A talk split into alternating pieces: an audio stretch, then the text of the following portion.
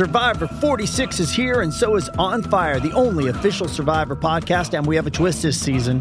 The winner of Survivor 45, Dee Valladares, will be joining us every week. We're going behind the scenes of the biggest moments, the how and the why things happen, and the strategy and analysis you can only get from someone like me, a Survivor winner. Listen to On Fire, the official Survivor podcast, wherever you get your podcast.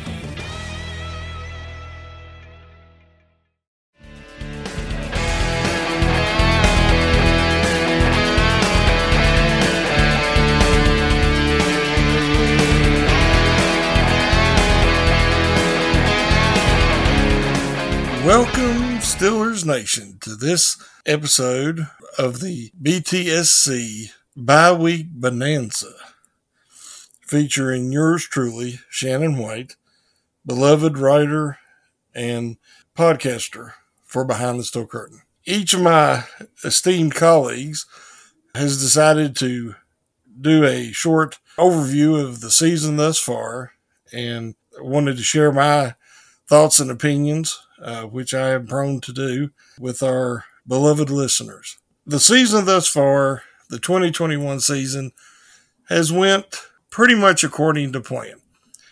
I honestly thought that the Steelers would be more of a four and two team at this point. They've went against the grain, beating a Buffalo Bills team that pretty much every prognosticator had them losing to, and then losing three games in a row two at home that I thought they would actually win.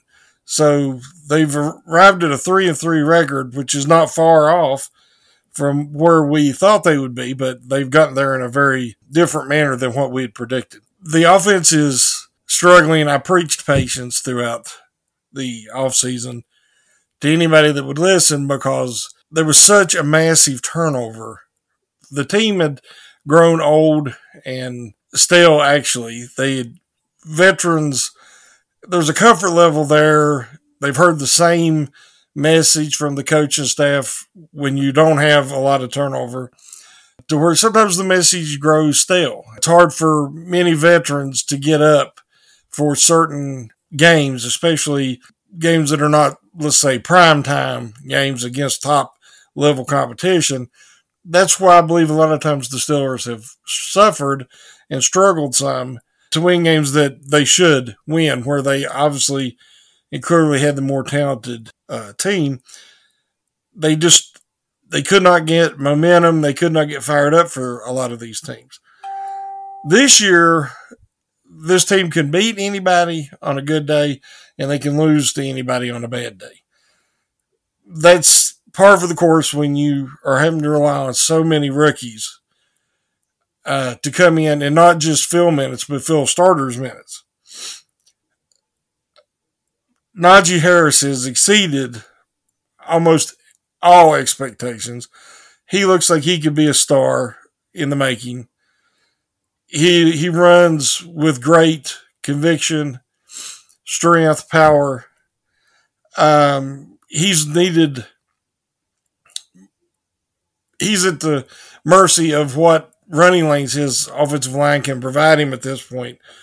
Seeing how they're a totally revamped unit with only one starter from last year's team even returning, and he has been dealing with injury and switched sides already through six games this season, being Chuks Okorafor. Um, the offensive line struggles has affected the running game limiting the uh, product, productivity of Harris. He's done a great job turning a potential one or two yard loss into a two or three yard gain. And there has been improvement over the last two to three weeks. And that is the key to the season moving forward. If the offensive line can open up lanes where Harris can be productive, that will take some of the pressure off of Ben Roethlisberger, which at this stage of his career as a 39 year old quarterback he desperately needs. His arm is fine, um, but his his mobility has been severely diminished from just a couple of seasons ago. He looks to be almost in pain when he tries to move around, and it affects his form and his function.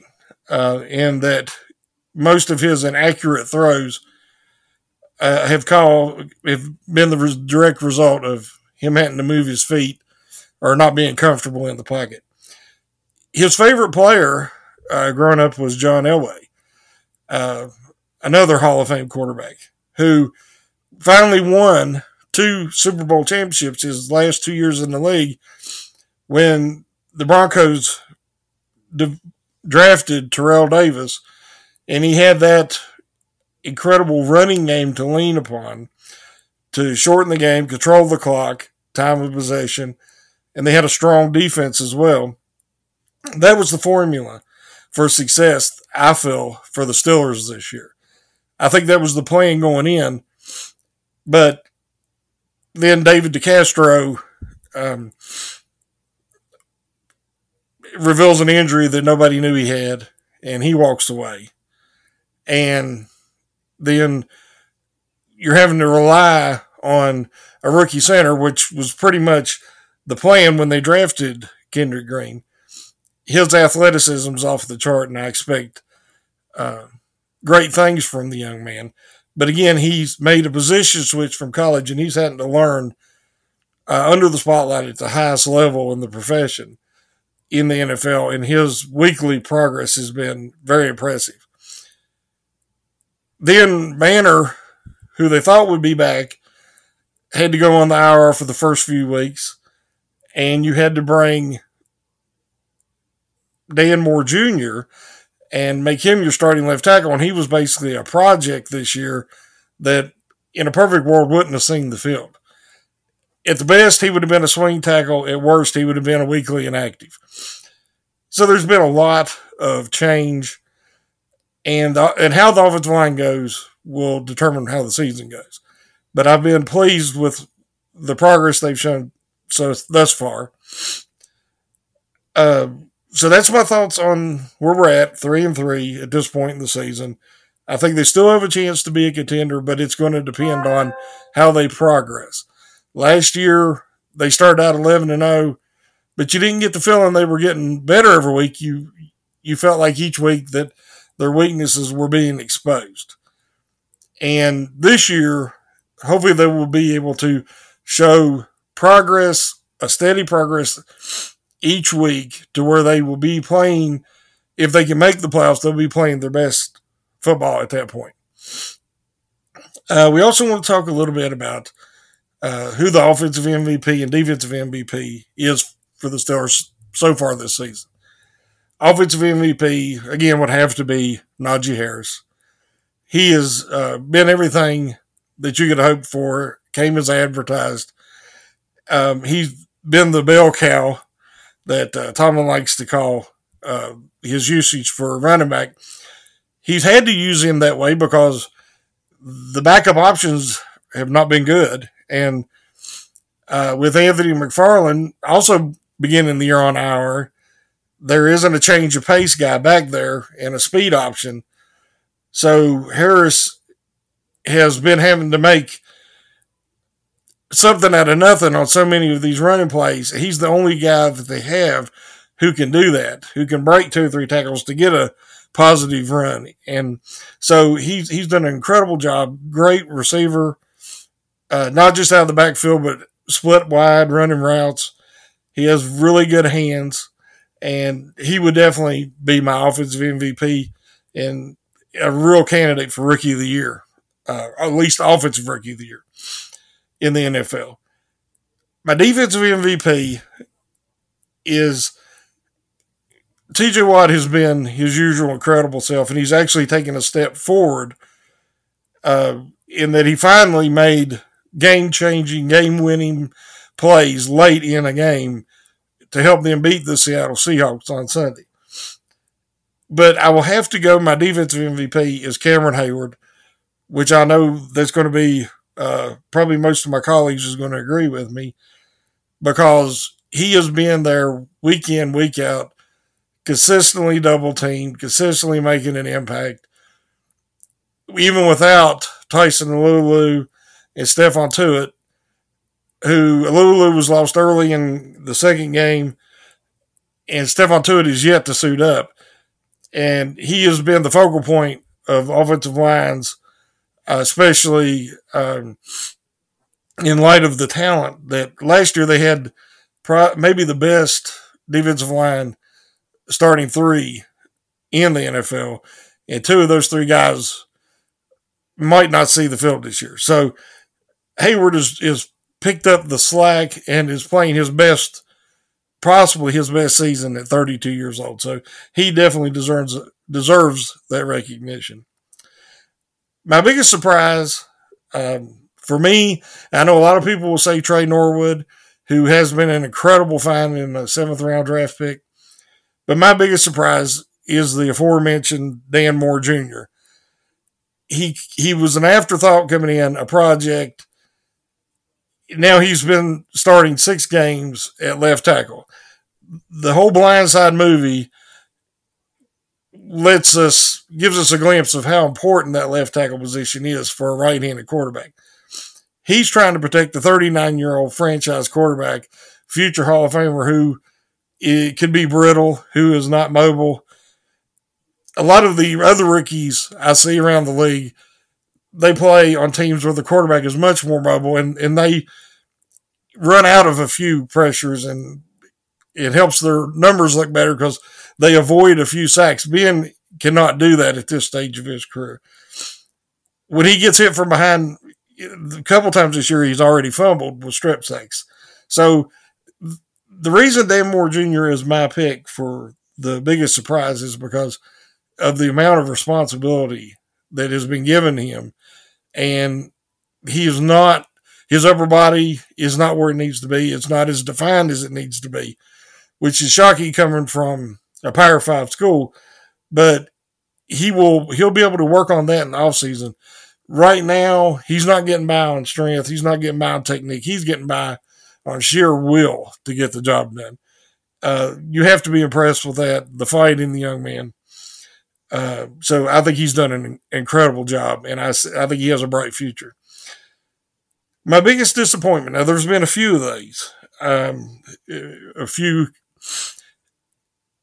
worthy candidates, but my biggest disappointment, without being harsh on anybody who's actually played in a game.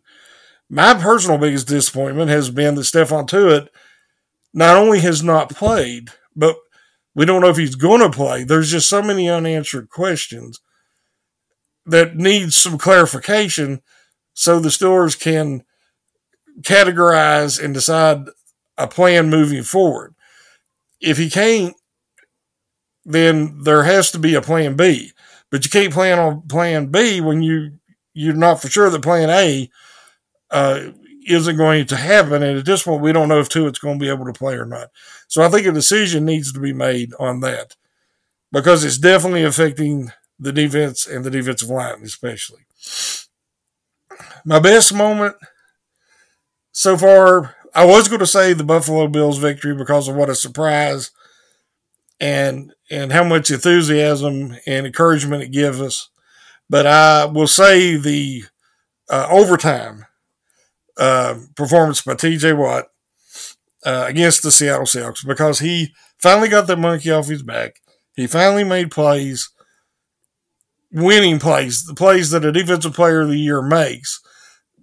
Past defensive players of the year for the Steelers James Harrison, Troy, Troy Polamalu, Rod Woodson, Mel Blount, Mean Joe Greene, Jack Lambert, any of them. There's so many, but you would watch them um, and they come through when it mattered the most.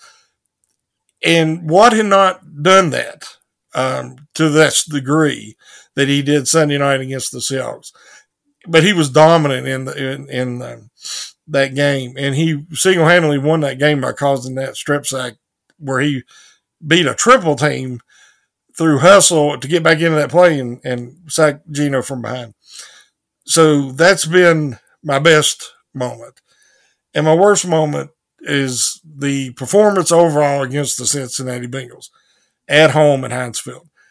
the Steelers are a much better team than that. They're a franchise with a winning culture, uh, a proven track record that has owned the Bengals in Ben's career. Now, that's two games in a row going back to last year that they've lost to the Bengals. One, of course, in Cincinnati, and the last one in Pittsburgh. The aura that used to surround the Steelers when they would play a team like the Browns or, or the Bengals is no longer there. And so, therefore, in the past, they would play, especially when teams come to Pittsburgh, and they would be like, well, who's going to make a big play for the Steelers to beat us? Or, or which one of us is going to make a mistake that will end up costing us the game?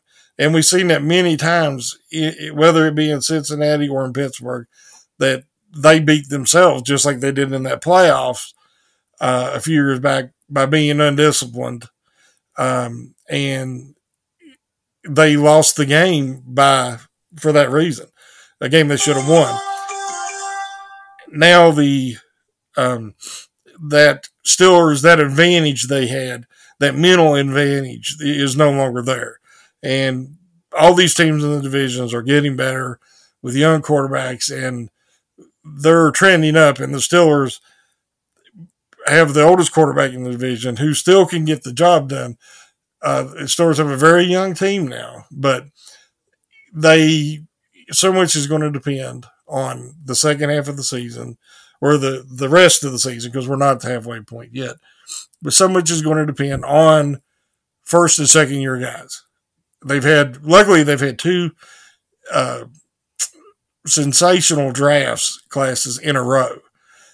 The kind that stabilize a franchise, the, the kind that keeps a team relevant and keeps, because you can't just go out and sign all the free agents. You can't, you just can't afford to do that. And with the salary cap era, teams that can draft and retain the players they draft and develop the players they draft, those are the teams that are going to have sustained excellence. So I think that the Steelers are in really good shape moving forward. I want to say that they're going to be a contender to the end. Uh, a nine and eight, uh, 10 and seven record um, might claim the final uh, wild card spot. You get in the tournament and you don't know what'll happen, but they um, they do have the talent. They just need good fortune, and, and injuries will still de- decide um, in in a large way who will be successful for the rest of the season and who will be the playoff uh, participants. Hopefully, the Stars will have some good luck that way. Hopefully, they can get Stephon Tuitt back. Hopefully, that Ben can stay healthy and Harris, even with his big workload, can stay healthy. And uh, but the key, again, I believe, will be the continued development of the offensive line. And based on what I've seen thus far, I believe they can do it.